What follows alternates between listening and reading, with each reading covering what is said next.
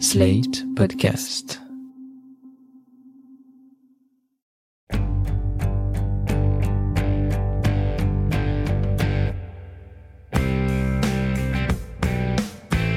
Bonjour et bienvenue dans cette saison hors série d'Amis consacrée à une des plus grandes sagas cinématographiques de tous les temps, Twilight.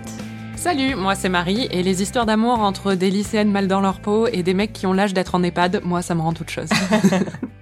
Et moi c'est Anaïs et j'ai trop envie d'avoir mon propre loup-garou oh non comme animal de compagnie. Cette semaine, il fait chaud et pas uniquement parce que Jacob et Edward ont enfin dévoilé leurs abdos. Et oui, aujourd'hui on s'attaque au deuxième film Twilight, Tentation, dans lequel on découvre que Jacob est un loup-garou, que Edward est un salaud et que Bella est une grosse vicose. et vous allez voir, on était un peu affligés. Alors c'est parti pour Amis, saison 2, chapitre 2, Consternation. Alors on inverse les rôles cette semaine, vous en êtes rendu compte, donc c'est toi Marie qui va nous faire un petit résumé en 30 secondes du film qu'on a regardé pour cet épisode. Edouard largue Bella comme une vieille chaussette au milieu de la forêt parce que son frère Jasper a voulu la bouffer pendant une soirée d'anniv, normal. Elle ne prend pas super bien la rupture et passe le reste du film à chialer, hurler dans son sommeil, sauter de falaise et réparer des motos avec Jacob. Jacob, justement, puisqu'il faut en parler, son corps est en plein changement, il ressent des choses qu'il n'a jamais ressenties et il a envie de traîner qu'avec des mecs torse nu. Vous l'aurez compris, Jacob est un loup-garou. Après deux heures sans Edouard, on le retrouve enfin. Il pense que Bella est morte, du coup il va dans un village italien hyper joli pour se faire arracher la tête par Michael Sheen. Bella le sauve et ils se remettent ensemble. Il promet de la transformer en vampire si elle l'épouse. Tout ça pour ça. Voilà. deux heures d'ennui. Magnifique. Comme vous l'avez vu, Marie n'a pas du tout aimé ce film. Non, c'est le plus nul de toute la saga. Moi, dans mes souvenirs, c'était le plus nul de toute la saga. Il faut quand même préciser qu'on s'est pas non plus fait chier devant l'intégralité de ce film, qui a quand même réveillé un peu l'adolescente qui sommeille en nous. En gros, à chaque fois qu'Edouard était à l'écran, on était quand même un peu gaga, on a beaucoup gloussé. On va vous laisser écouter euh, une petite compilation de nos réactions. Parfois c'était des gloussements un peu ironiques, mais parfois pas. Ouais. Elle est tellement chien. Elle a soif. Là, il est sexy. Un là. anglais tout pâle et maigrichon. Ah, my favorite. It's my birthday. Kiss me.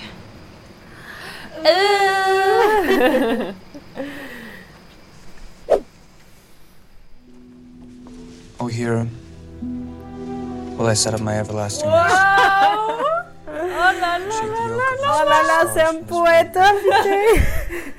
Eyes take your last. Arms take your last embrace. And lips, know you the doors of breath. Seal with a righteous kiss, a dateless bargain to engrossing death.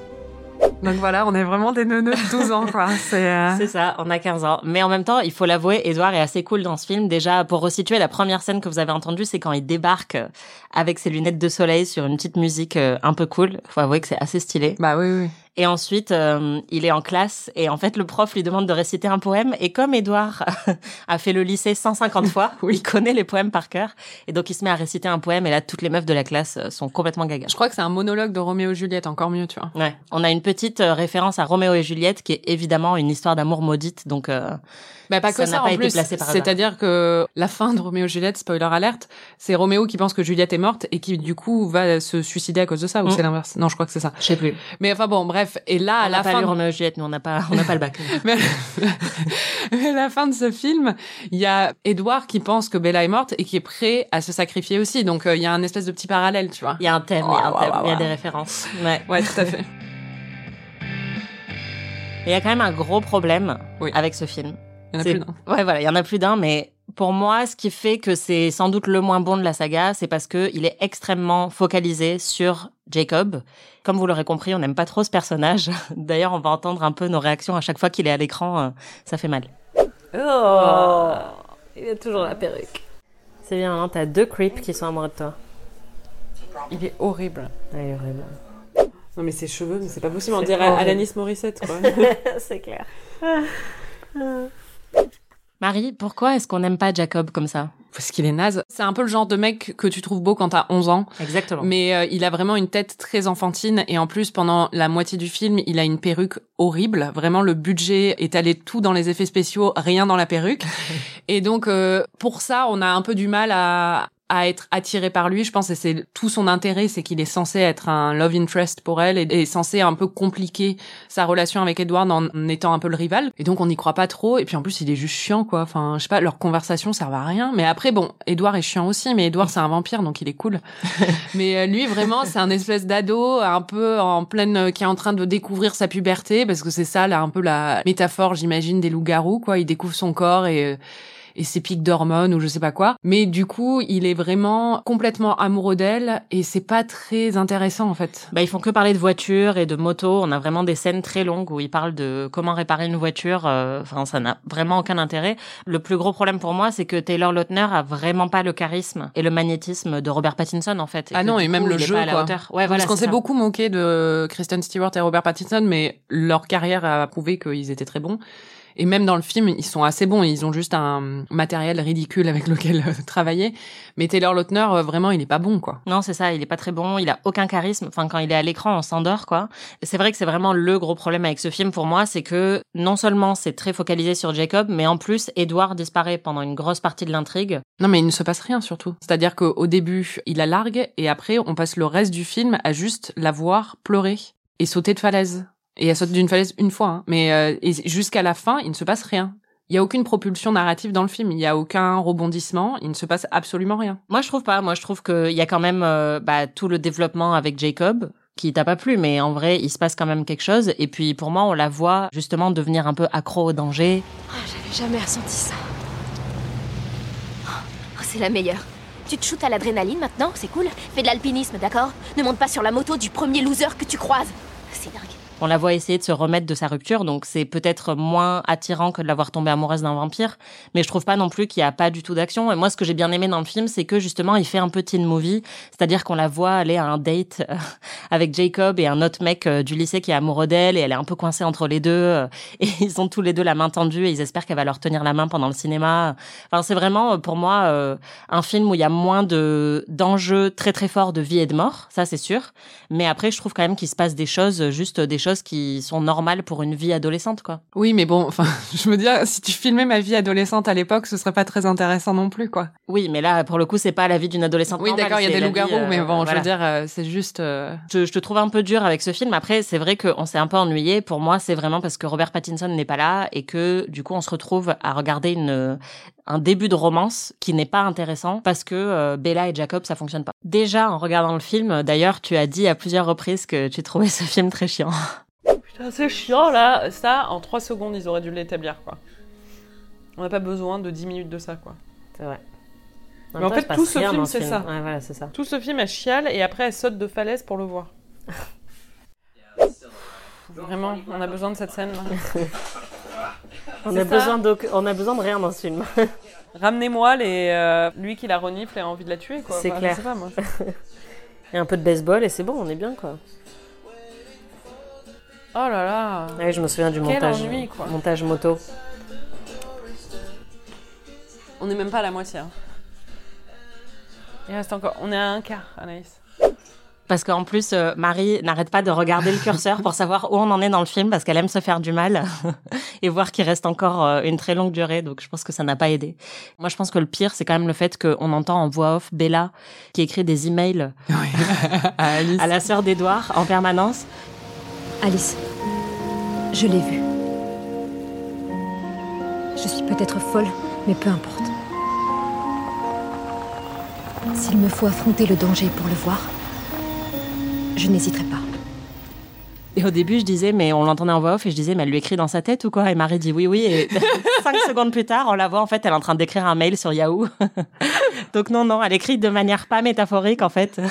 Et elle arrête pas. Et c'est vraiment horrible. Elle stalk Alice en lui envoyant des centaines et des centaines de mails auxquels Alice ne répond pas. Donc c'est vrai que ça, c'est un peu frustrant de la Mais Alice les juste, reçoit euh, même pas, en fait. Elle a des delivery failures. Ouais, voilà. Donc ça, c'est une belle métaphore sur le film, quoi. Parce qu'elle envoie des messages qui ne passent pas. Mais oui, pour moi, le plus gros problème aussi, c'est que toute l'intrigue autour de la transformation de Jacob en loup-garou ne fonctionne pas très bien parce que c'est Jacob, on s'en fout, que Taylor Lautner joue pas très bien et que sa transformation arrive de manière un peu brusque, c'est-à-dire qu'ils sont au cinéma et ils commencent à s'énerver contre le pote de Bella, mais il passe de 0 à 3 milliards en une seconde. On va l'entendre, on a toutes les deux pas capté ce qui se passait alors qu'on a déjà vu le film plusieurs fois.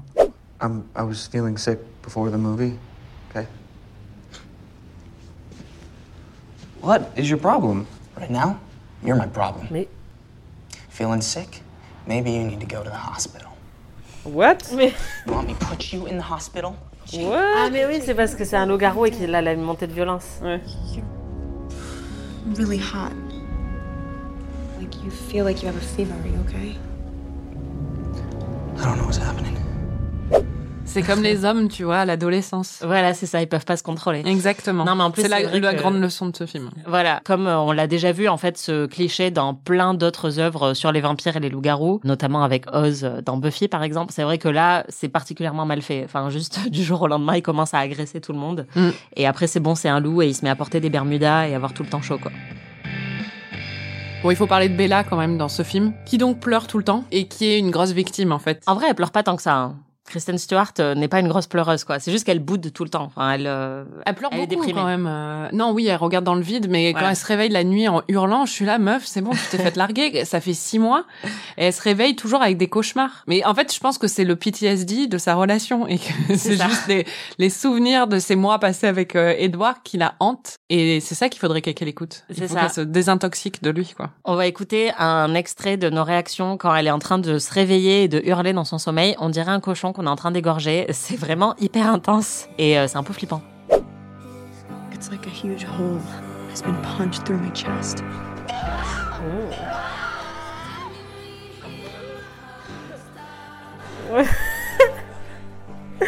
C'est trop émo, quoi.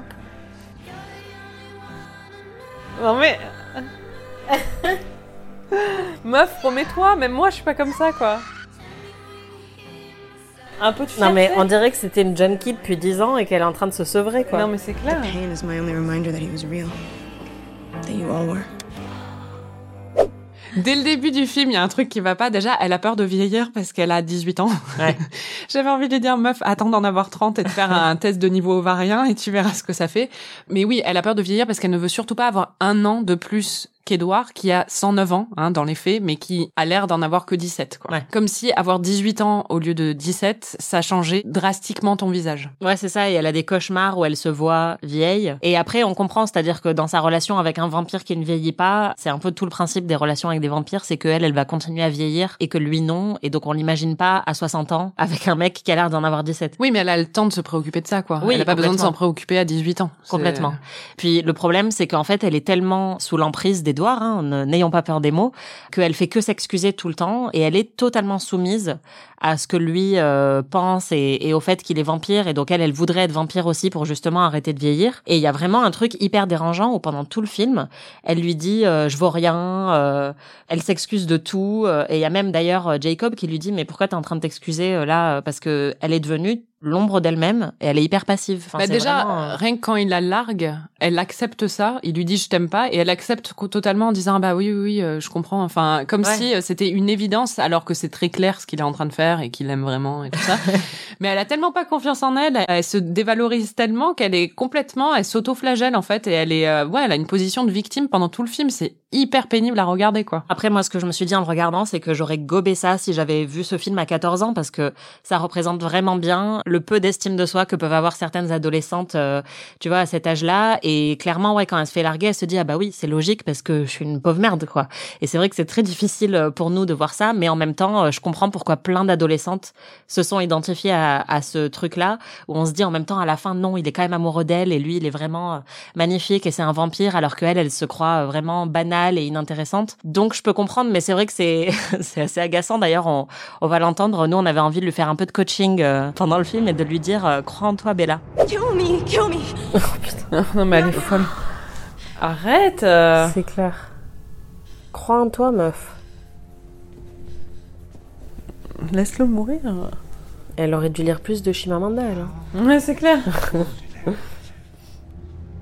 You would give up your life for someone like us, a vampire. Voilà, parce qu'il y a quand même un autre problème, c'est que pendant tout ce film, c'est un peu les mecs qui décident à sa place. Donc là, on entend un moment où elle veut devenir vampire et donc euh, sacrifier sa vie pour un mec qu'elle connaît à peine, ce qui est Oui. très dérangeant. Et encore une fois, qui la place vraiment dans une position de meuf euh, totalement sous emprise. Et en fait, il y a plein de moments dans le film où ils disent non, tu devrais pas faire ci, je vais pas te laisser faire ça. euh, et t'as envie de dire, mais laissez-la tranquille. c'est une grande fille, alors bon, pas trop, elle a Non, 18 non. ans. mais c'est Je assez- pense qu'elle devrait prendre un peu de temps, de distance, et Voilà. vraiment réfléchir à ses actions et à ses décisions. C'est pas Et- décider de se tuer tout de suite et de se marier avec un vampire. Voilà, je pense qu'elle devrait attendre un tout petit peu. On, a, on est toutes passées par là, on a toutes eu des, des périodes un peu dark ou des choses comme ça où on est tombé sur des mecs où il fallait pas trop. Il faut qu'elle prenne un peu de distance, mais c'est pas à Jacob de lui dire ça, quoi. Il faut qu'elle euh, découvre ça par elle-même. C'est un peu agaçant. D'ailleurs, Marie, euh, tu voulais nous parler euh, d'une scène euh, où, encore une fois, on voit un peu les mecs qui prennent les décisions à sa place, ou en tout cas qui se prennent un peu pour ces gardes du corps, quoi. Anatomie d'une scène, anatomie d'une scène, anatomie d'une scène. C'est une des trois scènes où il se passe quelque chose dans le film. c'est pour ça que je l'ai choisi. C'est la scène d'anniversaire de Bella. Donc, elle ne veut vraiment pas fêter son anniversaire, on l'a dit, parce qu'elle a peur de vieillir. Et Et parce euh, qu'elle mérite pas d'attention. Oui, c'est ça aussi, forcément. Et en fait, la scène se déroule, ils, ils organisent une soirée d'anniversaire pour elle chez les Collins, parce que qui n'a pas envie de fêter son anniversaire chez sa belle famille? Et euh, bon, Bella n'a aucune envie d'être là, c'est très très clair. Et surtout, les Collins, au bout de 100 ans, n'ont toujours pas compris comment rendre une situation sociale un peu gênante moins gênante, quoi. Ils ne savent pas se comporter. Il y a quand même euh, Emmett qui confirme son statut de himbo en disant à Edward Dating an older woman. Huh? What? Il est Emmett, parfait. Voilà. On distribue les cadeaux à Bella, qui n'a pas du tout envie d'en recevoir, mais qui les ouvre quand même. Et alors qu'elle ouvre le cadeau de Esme et de Carlyle, elle se coupe le doigt avec le papier cadeau. Ce qui arrive très souvent. hein. Ce qui arrive très souvent, mais moi quand ça m'arrive, je ne saigne pas beaucoup quand même, ça fait mal, mais tu saignes pas énormément. Sauf que elle, tout de suite, il y a une grosse goutte de sang qui dégouline et qui vient s'écraser sur le tapis au ralenti. Et là, Jasper, qui est devant son repas préféré, Jasper, qui depuis des années vit dans la frustration et la constipation totale, perd tous ses moyens et se jette sur Bella. Oh non. Je suis tous vouloir la sucer. Ah, en particulier. Jasper. Oh, Oh mon dieu. Ouais, sympa, non mais super l'anniversaire quoi.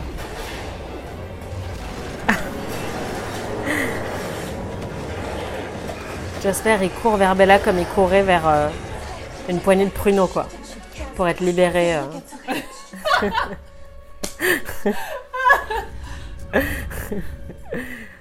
La scène sert en une demi-seconde à transformer un état où ils s'entendent tous plus ou moins bien à un moment où on comprend en fait que bah oui, ce sont tous des serial killers en puissance et ils ont tous tué quelqu'un à un moment dans leur vie quoi. Donc au cas où on l'aurait oublié, mais surtout moi je veux interrompre cette description pour parler d'une question qui me taraude quand je regarde cette scène. Si Jasper réagit comme ça, perd tout contrôle en sentant une goutte de sang, comment fait-il pour se contrôler quand les filles ont leurs règles au lycée. Comment est-ce qu'ils font tous en fait pour se contrôler quand Bella a ses règles aussi? Est-ce que c'est une simple omission? Est-ce que c'est une nouvelle expression du tabou autour de la menstruation qu'on retrouve dans ce film? Ou est-ce qu'indirectement le film essaie de nous dire que le sang des règles serait peut-être moins désirable que le sang des coupures? Hmm. Eh ben, écoute, j'ai fait mes recherches, je suis allée sur Reddit et apparemment Stéphanie Meyer a parlé de ça. Elle a affirmé que le sang des règles attirait moins Edouard parce que c'est du sang mort, je cite. Voilà. Bon, c'est pas très scientifique, hein, c'est pas vraiment le cas. Je vois la logique. Et puis pour moi, il y a aussi le fait que là, enfin, son doigt est exposé et qu'il y a du sang qui est tombé sur le sol, alors que quand t'as tes règles, enfin, t'es pas en train de publiquement saigner, tu vois, genre ça reste quand même contenu, quoi. Oui, mais ils ont pas besoin de voir le sang pour le sentir, quoi. Et puis Ouais. quand t'as tes règles, tu perds quand même beaucoup plus de sang. On va pas rentrer. Par contre, je pense que l'odorat de- d'Edouard doit être hyper développé. J'aimerais bien qu'on ait une scène où il la renifle pendant qu'elle a ses règles, ce serait super drôle. Apparemment, elle a dit aussi qu'il était trop un gentleman pour lui faire remarquer qu'elle avait ses règles. Voilà. euh, Bon, enfin, Oh là c'est- là. Bon, bref, je m'égare. Revenons à notre scène. Sous nos yeux, Jasper se transforme donc en monstre. Il est contrôlé par ses pires pulsions. Et Bella, en face, est bien sûr totalement vulnérable et faible. Elle ne peut pas se défendre elle-même. Et c'est donc Edward qui doit se transformer lui aussi en monstre pour la défendre. Il envoie valdinguer contre le mur. Elle se blesse encore plus, elle s'ouvre le bras. Et en fait, on se retrouve face à une Bella qui n'a pas du tout le contrôle de la situation, qui n'est plus au centre des événements, qui est complètement dépossédée de toute autonomie, et deux mecs qui se battent, l'un pour l'attaquer et l'autre pour la protéger, et qui euh, sont complètement réduits à leurs pulsions euh, les plus euh, basses, quoi. Et c'est une scène, en fait, qu'on va retrouver, qui est reflétée dans une autre scène plus tard, qui est la scène où Bella apprend que Jacob est un loup-garou, où là aussi, en fait, elle va se retrouver face à un des amis de Jacob, qui est lui aussi loup-garou, qui est vexé, bon, elle le baffe, c'est vrai, mais du coup, il commence à s'énerver, il perd tout contrôle, il est dominé par la violence, et il l'attaque, il se transforme en loup-garou, et qui est là pour la sauver, encore une fois, parce qu'elle est vulnérable? Eh ben, Jacob, qui se transforme lui aussi en monstre et en loup-garou, et ils se battent elle reste à, regarder ça et elle sait pas quoi faire. Et c'est vraiment une dynamique qu'il y a dedans où on a l'impression que il faut qu'elle soit tout le temps sauvée, euh, qu'elle est à la fois la victime constante des pulsions des hommes autour d'elle qui ne peuvent pas contrôler apparemment et qu'elle ne peut être sauvée que par d'autres hommes. Donc c'est un peu ça que nous dit aussi cette scène qui est très importante parce que c'est la scène aussi qui va justifier la rupture de Edouard avec Bella. Ouais, c'est une belle morale euh, qu'on Voilà. apprend et de surtout ne pas provoquer trop les pulsions des hommes. Et Ah bah que oui, non, surtout pas. perdent tout contrôle, c'est bien de la faute, faute. des femmes. Bah oui. Voilà, qui les ont un peu trop provoquées, quoi. Bah oui, c'est ça. Merci Twilight pour euh, cette belle leçon et merci Marie pour euh, ce petit, euh, cette petite analyse. Ce qui se passe après cette rupture, qui est tragique et que tu as très mal vécu, Marie, où euh, on disait quand même c'est horrible ce qui se passe. Enfin, elle se fait vraiment larguer. Ah oui, non, c'est horrible. Comme une merde. Non, non, clairement, c'est Ouais, horrible. C'est vraiment horrible. Tu ne veux plus de moi. Non. Sache que cette fois, tu ne me reverras jamais. Je ne reviendrai pas. Ce sera comme si je n'avais jamais existé, je te le promets. Et ensuite, elle a plus aucune nouvelle. Elle se fait ghoster euh, par Edouard et par toute sa famille. Elle fixe sa fenêtre euh, pendant des mois et des mois. Et en fait, elle trouve une technique pour euh, se sentir quand même proche d'Edouard, malgré tout. C'est qu'elle devient une accro au danger. Parce qu'il lui avait dit surtout ne prends pas de risques. C'est Ouais. ce qu'il lui a dit en la larguant, donc il la largue comme une merde, mais il lui dit euh, mais fais attention à toi. Voilà, parce qu'elle est un peu faible et fragile. Prends et soin que- de toi surtout. c'est ça. Donc, euh, te mets pas dans des situations dangereuses parce que tu n'es qu'une pauvre petite. euh, Voilà, mais du coup, euh, bah, tout ce qu'elle fait, c'est se mettre dans des situations dangereuses. Donc à un moment, elle monte sur la moto d'un mec. Qu'elle connaît pas. ouais. Voilà, du coup, elle part dans un, un tour de moto et, et elle voit Edouard apparaître devant elle. Et donc après, elle va essayer de reproduire ça à chaque fois. En fait, Edouard lui apparaît un peu comme une hallucination et les effets spéciaux euh, font qu'il ressemble un peu à un fantôme. Euh, C'est assez bizarre. On va entendre nos réactions à ce comportement euh, très euh, dangereux de Bella. Mais meuf, mais qu'est-ce qu'elle fait, quoi? La meuf, elle parle à des fantômes en montant sur la moto des inconnus, quoi. Mais elle est folle Tu sais qu'une fois, je fais ça, moi, Austin. Anaïs, dis-nous en plus. Non, mais il m'est arrivé de monter à l'arrière euh, d'une moto d'un biker que je connaissais pas à Austin. C'était un festival de bikers et il fallait absolument que je me rende quelque part. Est-ce que tu voulais voir Edouard aussi dans tes... euh, Tu avais Voilà, un ex que tu voulais expurger euh J'avais un besoin d'adrénaline très fort et donc je me suis dit qu'en montant à l'arrière de la moto de cet inconnu, j'allais voir mon ex. Non, pas du tout, mais en vrai, c'était un mec hyper sympa et il m'a dit bah ouais, vas-y, monte et il m'a amené là où je voulais aller. Voilà. Donc euh, leçon, Une belle les leçon, bikers, euh, voilà. voilà, sont très sympas en fait. Le problème avec ça, c'est que du coup, on en arrive au moment où elle saute d'une falaise. Euh, Comme tu l'as dit, ça aussi, c'est quand même une des grosses séquences d'action du film. Tout à fait. Elle s'inspire des loups-garous, des potes de Jacob qui sautent tous de la falaise euh, pour euh, le fun. Oui, sauf que c'est des loups-garous, donc ils ont des pouvoirs un peu spéciaux, quoi. Voilà, et qu'ils ont leur corps est très très chaud. Oui, ils ont tout le euh, temps chaud. Ils sont moins sensibles à, à la température très froide de l'eau. Et donc elle saute, sauf que cette couillonne, une fois à l'intérieur, il y a des vagues et donc elle se fracasse la tête contre un rocher. Ce qui se passe, c'est que Alice voit le futur et elle pense voir que Bella va mourir. Mais Bella va être sauvée in extremis par Jacob. Et le problème, c'est que les visions d'Alice ne peuvent pas inclure Jacob parce que Jacob est loup-garou, donc elle ne le voit pas. Voilà. Il a une sorte de paratonnerre euh, Voilà, anti euh, Anti- voilà. Et donc, Alice arrive de l'Alaska tout de suite pour voir si Bella est toujours en vie. Elle se rend compte que Bella est toujours en vie, sauf que Edward, qui était au Brésil en attendant, apprend par Rosalie que Alice pensait que Bella était morte.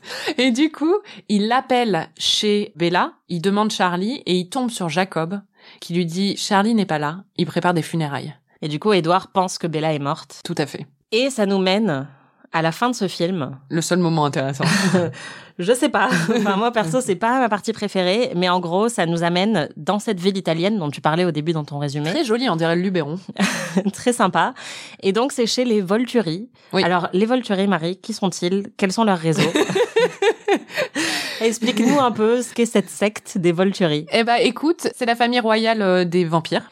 Et donc, c'est eux qui décident des règles des vampires. Donc, ils sont très, très, très, très, très vieux. Ce qui est un peu sous-entendu, je crois, c'est qu'ils datent un peu de la Renaissance ou un truc comme ça, quoi. Enfin. Oui, parce qu'ils ont des petites rouflaquettes euh, Ouais, puis ils sont en en Toscane. redingote et tout. Puis ils vivent en Toscane et ils vivent dans un espèce de grand palais où on se dit les gens de la ville ne savent pas qui y a dans ce palais. Enfin bon, c'est un peu bizarre. Mais du coup, ils établissent les règles du monde des vampires et c'est eux qui peuvent tuer aussi un vampire. Et en fait, certains vampires vont pour demander la mort, ils vont demander aux Volturi de, de les tuer parce qu'ils peuvent pas être tués très facilement. Mm. Tel est leur euh, leur fardeau à porter. c'est ça. Et donc Édouard, comme il pense que Bella, l'amour de sa vie, est morte, même s'il l'a larguée comme une vieille chaussette et qu'il l'a fracassée contre un mur euh, voilà. une heure plus tôt, Tel Roméo. voilà, décide de se laisser mourir. Donc déjà, il arrive, il est tout pâle, euh, tout maigrichon, il a... il- Non mais ça, c'est tu crois que c'est parce qu'il s'est laissé Mais non, il a ses, ses lèvres, il a plus de rouge à lèvres, Oui, il a les lèvres toutes euh, rachitiques. Là, on sent que vraiment, il a pas mangé depuis très longtemps. Il demande aux Volturi de le tuer, les Volturi refusent. Et du coup, Ah oui. pour les provoquer, pour qu'ils le tuent, il va aller au soleil devant tous les gens de la ville, parce que le grand truc des Volturi, c'est qu'il faut surtout pas trahir le secret des vampires auprès du monde extérieur, quoi. Mm. Et donc lui, il va faire ça parce qu'il brille au soleil, rappelons-nous. Et, les donc- gens vont se dire, c'est hyper bizarre, ce mec brille au soleil. Voilà, exactement. Ça doit vouloir dire que c'est un vampire. Moi, si je vois un mec qui brille au soleil, je, jamais je penserais que c'est un vampire. Moi, mais- je me dirais, il a mis un, un gloss un peu, tu sais, les trucs clairs, ce qu'on avait dans la jeunesse. Ouais, c'est ça, genre il revient de la Pride. euh, je sais pas. Mais du coup, bah Bella, elle apprend ça, il va se sacrifier quoi, parce qu'il va aller au soleil et il va être exposé. Donc euh, Mm, sans crème solaire. Voilà. et Bella arrive, elle est emmenée par Alice et elle court, elle court, elle court. C'est une super scène. Ouais, c'est une très bonne scène. Elle traverse la place en courant et tout ça. Elle et traverse une fontaine parce Ouais. qu'elle a pas le temps de contourner la fontaine, donc elle court dans l'eau. Elle le rejoint et elle l'embrasse et lui il pense qu'il est mort. Il dit oh ça y est, je suis mort, je suis au paradis. Ouais. Et en fait elle lui dit non non t'es pas mort, t'es avec moi et il se roule des pelles. Je ne peux vivre dans un monde où tu n'existes pas. Mais tu as dit. J'ai menti. Il le fallait. Cru sans hésiter.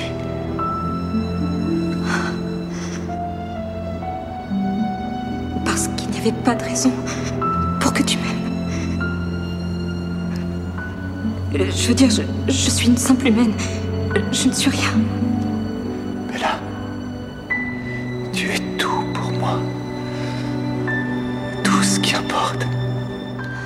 Et après, il y a des bastons entre vampires avec euh, Edouard, Bella, on s'en fout un peu. Oui, enfin bon, on s'en fout parce que c'est chiant, mais euh, ça a des grosses incidences sur le futur de la saga quand même. C'est vrai. Enfin, c'est-à-dire que ça va impacter tous les autres films.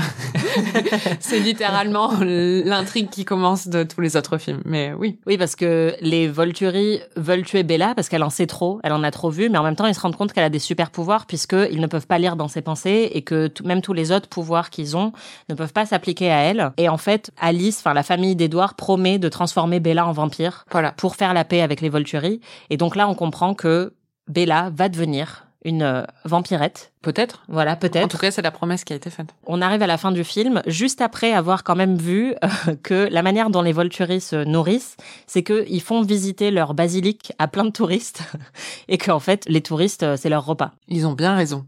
c'est ça qu'il faut faire des touristes. Et on va entendre le moment où je réalise ce qui est en train de se passer. Yes, they do look rather juicy. Say something for me. This way, please. Stay together. C'est horrible Ouais. Oh putain, les bâtards. Putain, ça donne pas envie d'aller en Italie, hein. T'imagines? Là où tu me laisses. Donc, si vous allez en Italie cet été, Attention, euh, faites très attention. Voilà, faites très attention avant de rentrer dans une basilique qu'on vous ferait visiter, parce que franchement, jamais. ça sent les ennuis. Donc ensuite, Bella et Edouard et tout le reste euh, retournent, j'allais dire retournent à Twin Peaks, euh, retournent euh, dans la forêt, parce que c'est au même endroit, hein, c'est dans l'état de Washington. Et Bella a enfin, la grande leçon du film, c'est qu'elle a enfin décidé de changer pour son homme. Ah ben non, non, non, Ah, parce qu'elle voulait déjà qu'il la change dès le début. Oui, mais là c'est bon quoi, c'est acté. euh, Non, mais c'est lui qui refusait en fait. Et là, il a vu, il a compris que il a essayé de partir pour la protéger. Et il s'est rendu compte qu'en partant, ça l'a pas protégée. Donc là, il a compris qu'il fallait qu'il soit avec elle. Et vu qu'elle veut être transformée en vampire et qu'il y a eu ce truc, il est d'accord pour le faire, mais à une condition. Attention, parce que c'est ça. c'est Twilight et Twilight a été écrit par un- une autrice mormone, hein. Donc euh, il demande à ce que bah elle l'épouse avant, parce que ça. ce qui confirme quand même que la métaphore de de la morsure de vampire euh, et de la pénétration est vraiment euh, correcte. Oui, c'est ça, puisqu'il ne va donc pas la pénétrer euh, jusqu'à ce que ce qu'elle l'ait épousée. Et alors, on arrive quand même à, à un des moments les plus problématiques de ce film, c'est que toute la famille, donc Bella veut se faire changer en vampire, c'est son choix. C'est Bah, un choix qui est con, mais voilà. Mais ça devrait être son choix. Et en fait, toute la famille d'Edouard vote pour décider si oui ou non ils vont la transformer en vampire, alors qu'elle, c'est ce qu'elle veut. Et donc là, on assiste à une scène un peu absurde où les uns après les autres, ils disent oui, tu seras un vampire, non, tu ne seras pas un vampire. Et on a envie de dire, mais laissez-la faire ce qu'elle veut. Et il y a aussi Jacob qui dit non, je vais pas te laisser faire ça. Après, là où je défends leur euh, approche des choses, c'est que ça les expose. C'est-à-dire que c'est une euh, humaine qui passe beaucoup de temps avec eux. Une fois qu'elle va être transformée en vampire, elle va disparaître de la circulation. Et En tout euh, cas, elle va redoubler au moins 15 ou 16 fois. Voilà. Mais du coup, il va y avoir un problème, c'est-à-dire que les gens vont suspecter les Collins et euh, il se peut que leur secret soit dévoilé. Donc c'est pour ça qu'aussi ils votent sur ce genre de truc, je pense. Complètement. Mais bon, c'est quand même un peu abusé. Bon, moi, j'attends avec impatience le mariage parce que franchement, euh, la meilleure partie de Twilight, c'est quand même euh, Ah bah c'est ça. quand ils se marient et qu'ils partent en lune de miel et qu'elle se rase les jambes. On voulait faire un petit aparté sur la carrière de Robert Pattinson et Kristen Stewart. T'en as parlé un petit peu, Marie. On s'est quand même pas mal moqué d'eux, surtout de Kristen Stewart au début de la saga. Or, maintenant, ils sont un peu devenus tous les deux les enfants chéris du cinéma américain indépendant. Et en fait, les deux ont fait des choix de carrière très intéressants post-Twilight, puisqu'ils ont décidé de travailler quand même principalement avec des cinéastes qui font plutôt du cinéma d'auteur. Donc, Kristen Stewart, déjà, elle a travaillé avec euh, Olivia Assayas, avec Kelly Reichardt. Elle a fait Style Alice aussi, qui était nommée aux Oscars. Donc, euh, ça un peu redoré euh, l'image qu'elle avait euh, post-Twilight. Robert Pattinson, lui, il est à fond. Il a travaillé avec Cronenberg, avec les frères Safdie, avec Robert Eggers. Donc, il a eu plusieurs films qui ont déjà été à Cannes. Donc, c'est vraiment devenu un peu l'enfant chéri du cinéma indé. Il a travaillé avec Claire Denis, avec James Gray. Donc, on voit vraiment des choix de carrière qui sont à l'opposé total de Twilight. On sent le petit traumatisme. en Voilà, c'est ça. La théorie de Marie, c'est qu'ils ont voulu un peu se racheter, en fait. euh, Bah oui, oui, clairement. moi, je pense que c'est aussi qu'ils ont gagné assez d'argent pour pouvoir faire ce qu'ils avaient vraiment envie de faire. Et dans le cas de Kristen Stewart, ce que je trouve très intéressant, c'est que c'est devenu la risée quand même de la critique à l'époque des films Twilight. Tout le monde disait que, je cite, hein, c'est des vrais extraits de critiques, qu'elle était vide, inexpressive, sous anxiolytique, qu'elle avait la même expression pendant tout le film ou qu'elle était ridiculement mauvaise. Or, quand on regarde Twilight aujourd'hui, moi, je trouve pas du tout Non, non. que ça correspond à ce qu'on en a c'est juste dit. que son personnage est pas très intéressant, quoi. C'est ça, mais en fait, c'est le jeu de Kristen Stewart et c'est vraiment euh, en fait un certain sexisme qui s'est exprimé dans les critiques à l'époque. Et j'avais écrit un article euh, là-dessus. euh, J'avais parlé à certaines spécialistes qui m'avaient expliqué aussi que, en fait, Kristen Stewart a un jeu qui, au final, est assez typiquement masculin. C'est-à-dire qu'elle a un jeu très intériorisé.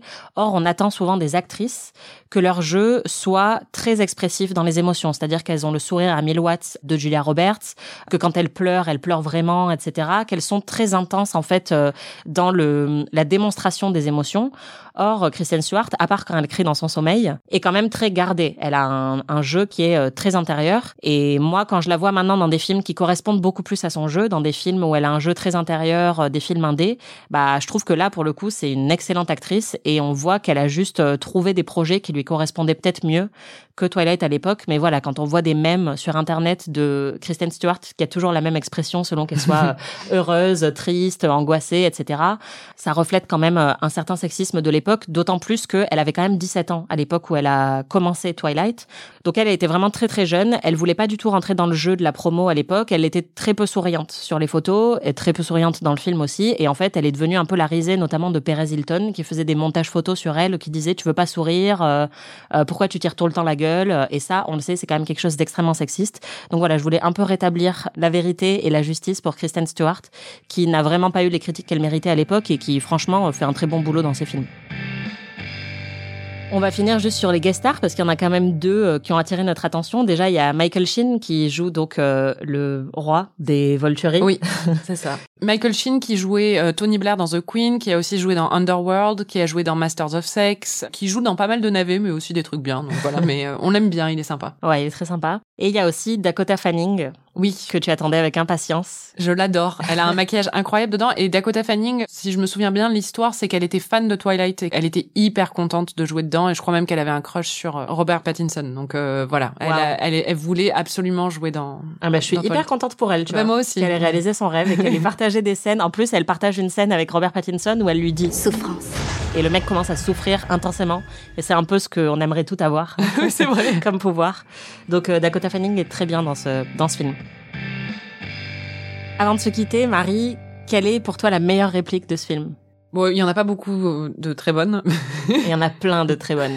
Alice qui dit à Bella, euh, Bella, mais qu'est-ce que c'est que cette effroyable odeur de chien mouillé? En parlant de Jacob, c'était pas mal. C'est clair. Et toi? Pour moi, la meilleure réplique, c'est quand Bella vient de découvrir avec euh, choc et stupeur que Jacob est un loup-garou et qu'ils sont sur la plage et qu'elle lui dit Alors tu es un loup-garou? et il lui répond Ouais. Aux dernières nouvelles. quand même euh, gros gros niveau d'écriture. Quel est pour toi le moment le plus émo Et Il n'y a littéralement que ça. En fait, ce film est un grand moment émo. Mais je dois dire que vraiment crier dans son sommeil suite à une rupture, c'est très très très émo quoi. C'est clair, c'est assez intense. Et toi Moi, j'ai noté à la fin quand elle parle à Edouard, elle lui dit Euh, Je veux dire, je, je suis une simple humaine. Je ne suis rien. et je trouve ça assez intense quand même. Ouais, c'est vrai.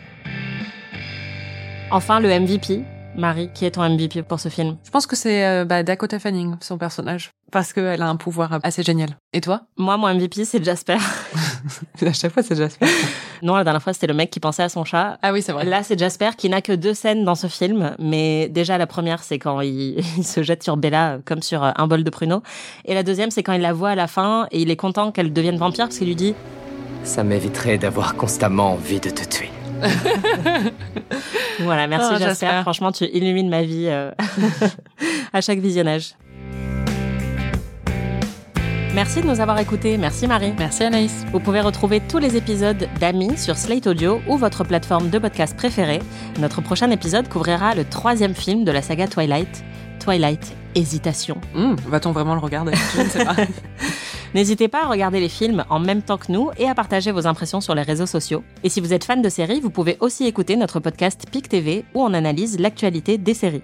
Si vous avez aimé cet épisode, un peu plus que Marie a aimé ce film, vous pouvez nous laisser 5 étoiles et un petit commentaire, et vous pouvez aussi nous hyper évidemment auprès de tous vos amis. On se retrouve la semaine prochaine pour de nouvelles aventures. Ami est un podcast produit par Slate.fr sous la direction de Christophe Caron et Benjamin Ours avec Aurélie Rodriguez.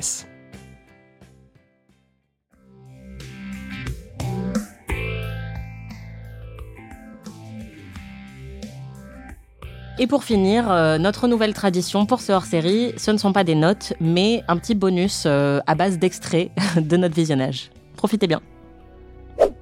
These violent delights have violent ends. Comme dans And Westworld. their triumph die. Like fire and powder. À la pop culture aux États-Unis, on dirait qu'ils ont genre deux poèmes, quoi. C'est clair. Moi aussi j'ai peur de vieillir. Non, je pleure pas, j'ai le nez bouché. non, mais là je vais pas pleurer sinon. euh,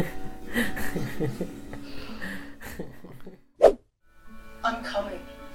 Ah You wish.